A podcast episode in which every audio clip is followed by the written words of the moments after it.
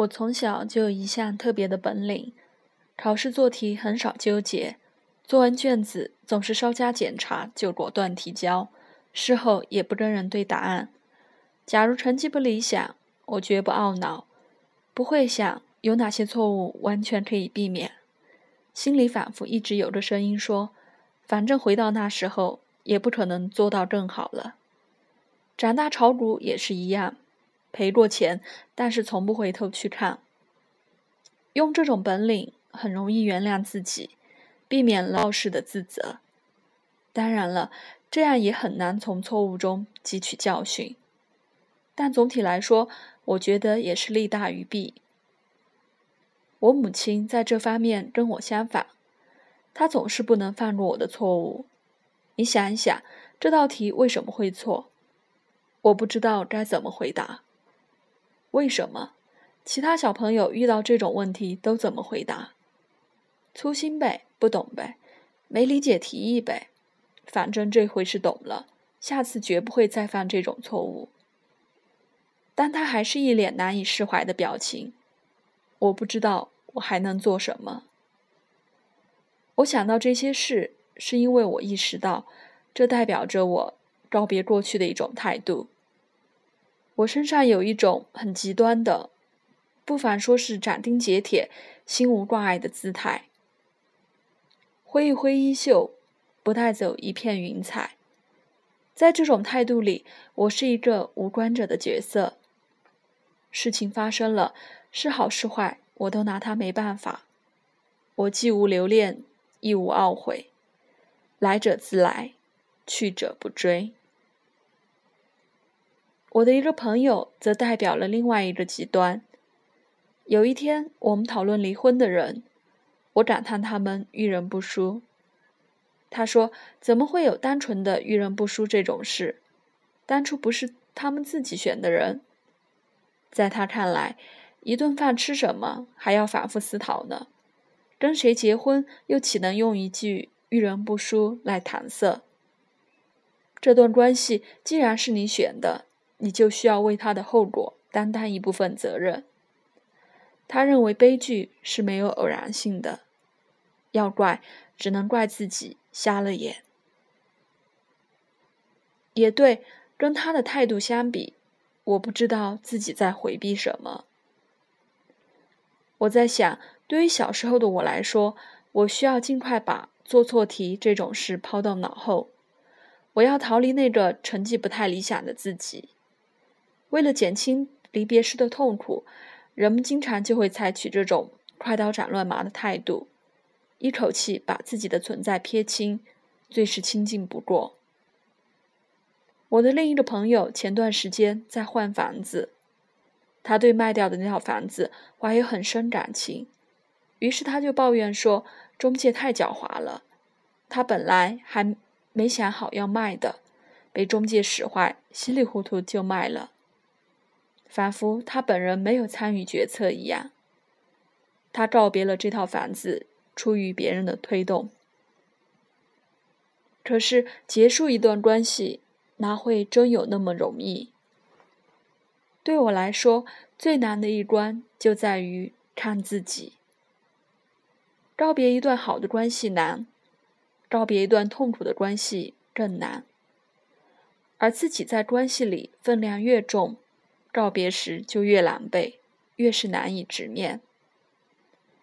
如果你承认一个人是由他所经历的故事构成的，或者你了解在一段长期关系里，人们会如何相互纠缠、影响，把名字刻入彼此的灵魂和骨髓，你就知道你难以告别的并不是对方，而实实在在就是你身上的一部分。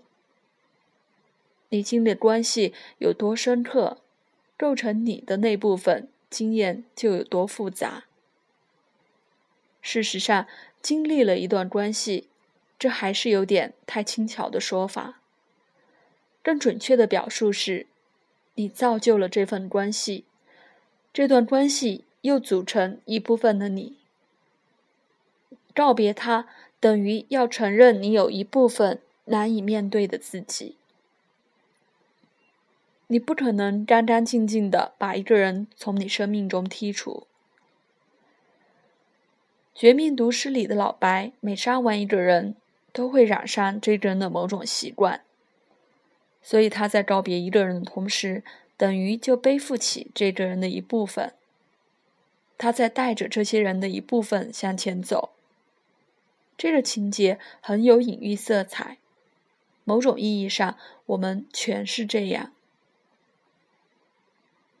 深夜食堂里的舞女，则是跟每一个男人谈恋爱时。就染上他的一个习惯，等到一分手，再把这个习惯戒除，这倒是清爽利落。如果一个人能这样外化的吸收和消除一个人对他的影响，倒是一种难得的智慧。可惜大多数人做不来。所以那些真正重要的离别，是要经历漫长的、复杂的，也许是极其痛苦的蜕变。除非像我一样，假装不会受到这段关系的任何影影响，但那也是假装。越是深刻的关系，告别就越不简单。当然，换一个积极的角度，也不妨把它看作挑战或修行。心理咨询也是一种人际关系。刚开始学习做咨询的时候。老师就告诉我们，结束关系几乎与建立关系同等重要。还有很多次可以谈的时候，就要问来访者：“你考虑过什么时候结束吗？”假如约定了结束的日期，就每一次提醒他，这是倒数第五次咨询，还有四次了，剩下最后三次，要不要谈谈结束的感受？有时还不得不增加咨询的次数，一个结束阶段甚至要花几个月到一年。我那时不免觉得有些小题大做，不就是一每周一两次的见面吗？哪里来那么多藕断丝连的深情厚谊？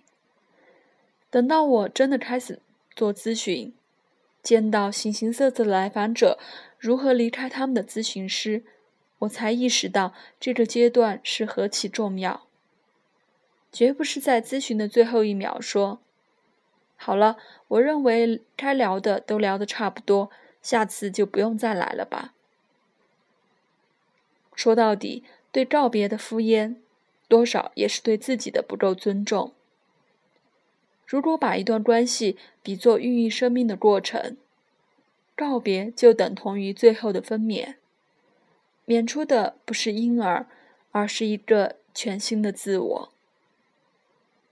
你承认在这段关系里获得的影响和改变，你曾需要过他，利用过他，享受过他，影响过他。现在你终于不需要他了。你承认他给你的馈赠，正如同承认他给你的伤害一样重要。当这个过程走到他最后的阶段时，需要你给他一个严肃的认定：你成为新的你，这段关系也完成其使命而终结。最后的环节艰辛且痛苦，但至关重要，不可马虎。对大大多数人来说，这也意味着一次难得的自我审视和成长。我有时很烦一种言论，总是有人问起，能不能让那两个离婚的人复合啊？如果让他们看清彼此的不容易，是不是还有希望啊？我理解问这些问题的人都是好心，劝和不劝离嘛。但是这所谓的好心过了头，在我看来就不次于一种愚痴。拿自己当上帝，先不必说。更可气的是，这些人完全不承认结束关系的价值，那也就等于不承认关系本身的价值。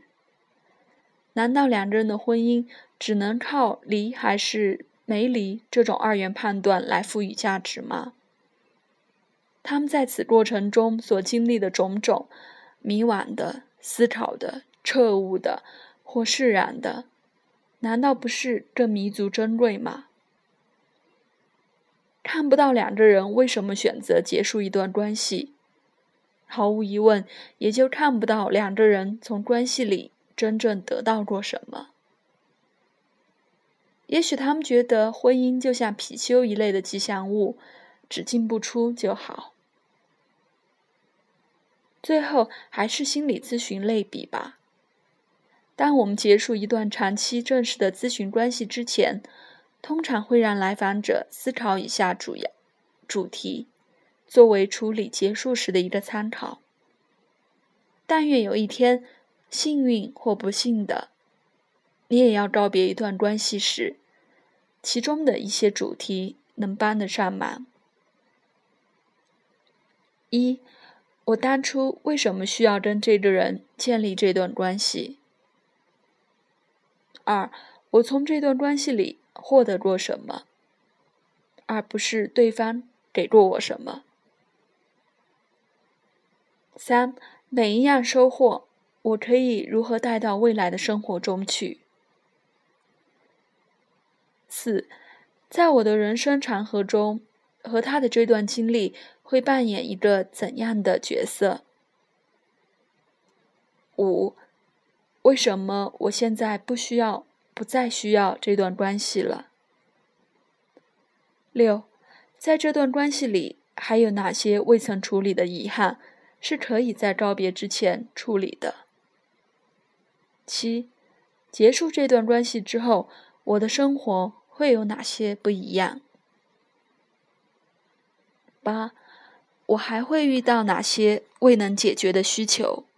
我打算怎么解决？